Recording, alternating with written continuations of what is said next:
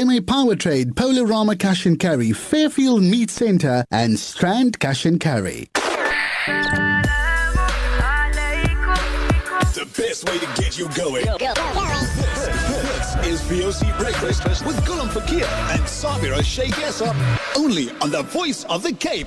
Welcome to it. It's gone 15 after 7 o'clock. This is breakfast. We're all over your wireless until 9 o'clock this morning. Breakfast with Gulam and Sabira.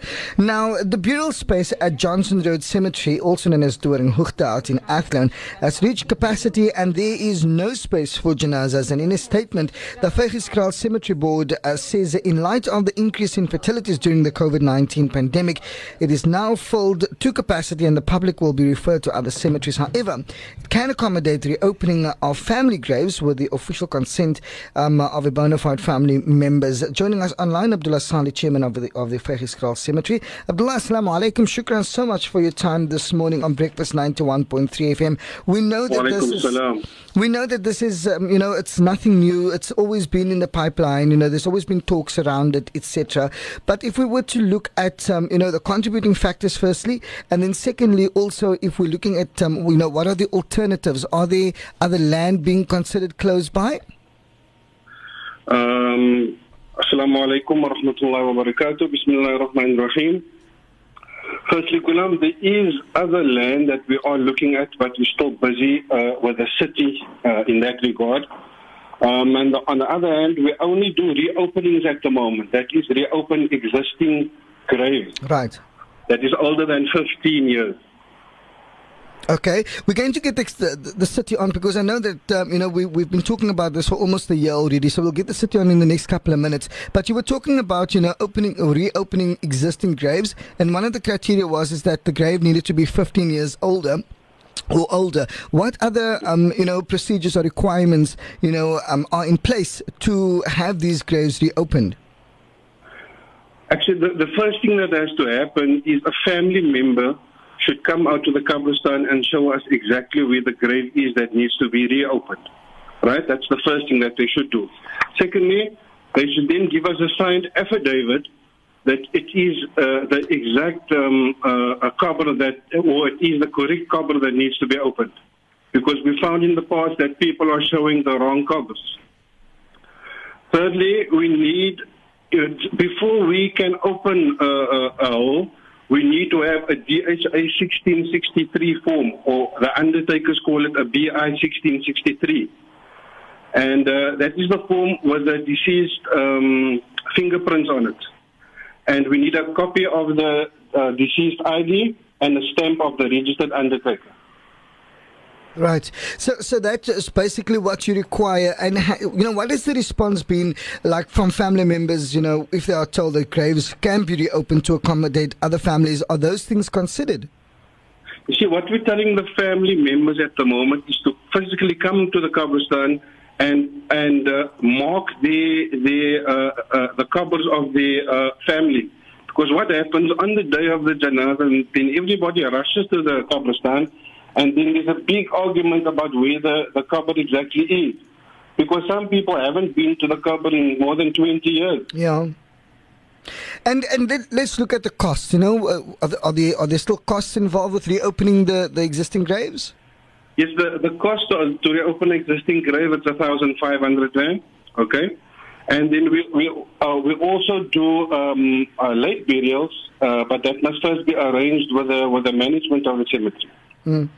Now, what other cemeteries are people being referred to? We know that uh, Mowbray has become also quite common, but uh, within your surroundings, the, the only one that I can think of that is quite close would also be Pook Road, if I'm not mistaken. Yes, Pook Road, and also the majority of the people is going to Klip Road at the moment. Okay. So, so I don't know how long the space is going to last there at Klip Road. But uh, just before I let you go, um, uh, Abdullah, the, the the talks that you guys are having with the city, how soon will this be concluded? We know that Johnson Road holds, um, you know. Uh, it's, it, there bears significance to many families. Many families bury there, and it has just become sort of common practice now. Our family bury at Johnson Road, or our family bury only at Mowbray, for argument's sake. So surely, you know, families that is that is attached to the maqbara in that regard, you know, they are also perhaps looking forward to this um, talks to conclude with the city very soon. Um, how hope how how soon are you hoping to conclude these talks? Um, I, I, inshallah, we hope it's going to be very soon. But um, there's still a piece of land that we're busy clearing at the moment. Where's so, that land? So we hope that uh, that we will, we will be able to visit there in, in the next month or two. Okay, and where, where exactly is this land, uh, Abdullah? It, it, it is already attached to the existing cemetery. Okay. Right, al- it has already been fenced. We just need to sort out some uh, uh, environment, environmental, Environmental, issues. okay. Okay, that makes sense. Let's leave it at that. Uh, Abdullah Salie, chairman at the Vygieskraal Cemetery, um, uh, um, confirming with us now that uh, the cemetery Sabra is full to capacity. They're only um, opening up. Uh, Existing graves that are 15 years or older, and uh, of course, it's going to cost you 1,500 rand to do that. But there's so many uh, documents that you require to do so. You need to be able to come in physically and come and identify where the land or the hole is that you want to, the, the grave is that you want to have reopened. There's some forms that is needed um, you know, to also uh, get um, the permission um, for them to open up their holes. But I also think it's important, Sabra, that we get hold of the city to also uh, share comment on this. Mm, absolutely. So online we do have Zaahid Badroodien, Mayco member for Community Services and Health. Zayed, good morning. And yeah, you are part of the show now. Welcome. Good to be chatting. Morning to you. Salam to the listeners. Now, Zaahid, I feel like I'm having deja vu because I think we did uh, sort of, you know, touch on this last year, sometime round about the same time. And if I recall, um, I'm not sure if Susan Bryce is still the city's head of ce- cemetery management, but she had mentioned at the time that even though, you know, there was a, a, a high demand for land, that land for this for cemetery use was not high on the city's priority list. Does this still stand with regards to this instance of Johnson Road now being, you know, full to capacity?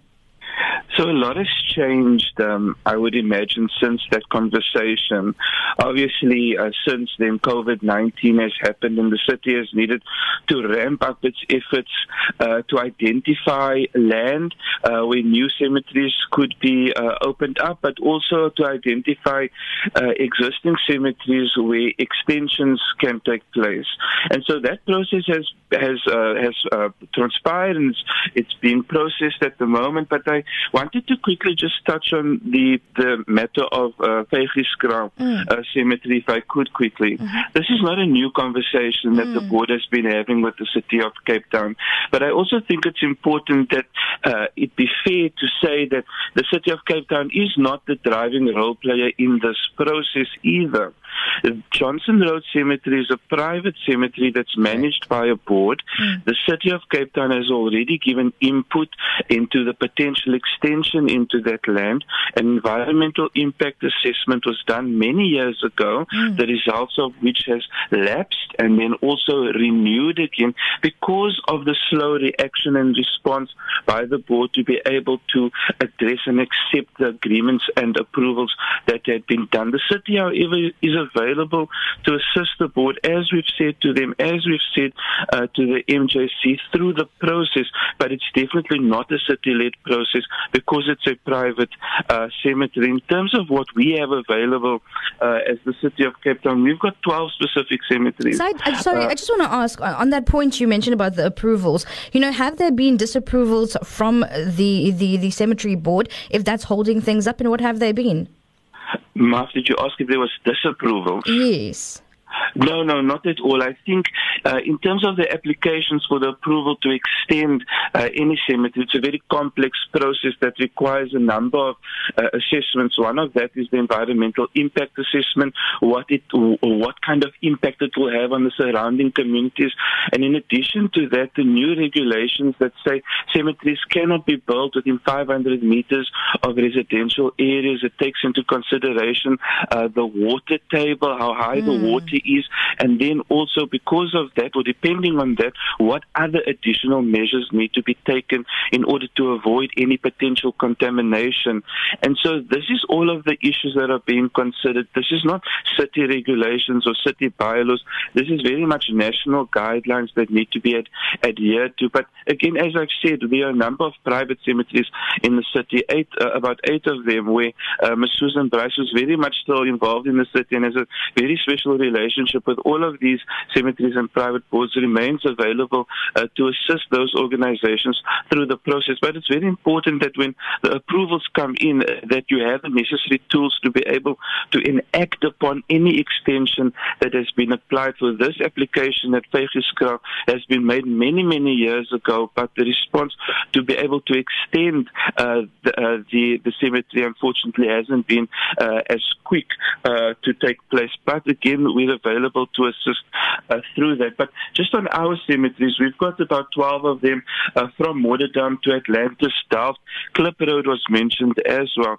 All of these cemeteries are, I can give you the entire list, Dido Valley, Ocean View, Kleinvlei, etc., do have capacity in our Muslim allotments to take on additional burials. Klip Road, as was mentioned, uh, has current available capacity of about 480 uh, graves in that particular cemetery. Maitland, uh, about 48. Wallace Dean, 443. And a number of these uh, cemeteries don't unfortunately see the num see a, a, a decent number of burials because our Muslim community prefers to go obviously where their families are, are buried because there's a, a preference there.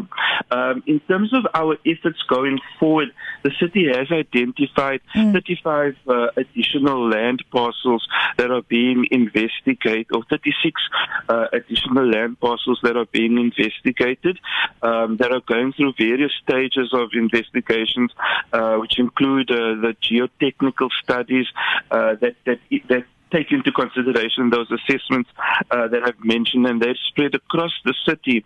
Five specific or six specific cemeteries have already been extended uh, to be able to accommodate additional graves, and this is Wallerstein, Valmut, uh, Atlantis, Klip Road, Maitland, and Metro Southeast. And so we're very much able to accommodate uh, Muslim burials in our cemeteries mm. at a cheaper rate than private cemeteries mm. as well, depending on the type type of grave, it could range from 920 rand all the way up to 2,245 rand, depending on the type, right. again, private versus public, and then also different to private cemeteries. And it's important for me to emphasize here, the city doesn't have any after hour uh, charges, as was the rumors on mm. WhatsApp about a month or so ago. Okay. Well, Zaahid, thank you so much for providing um, that information to us this morning. We do appreciate your time and that was Mayco Member for Community Safety and Health, just speaking to us and responding um, to the issue out in Johnson Road with regards to the capacity now um, at its full. But he says, you know, obviously it takes the city together with um, the Johnson Road board or the Fakey Cemetery board rather um, to sort of, you know, get things going.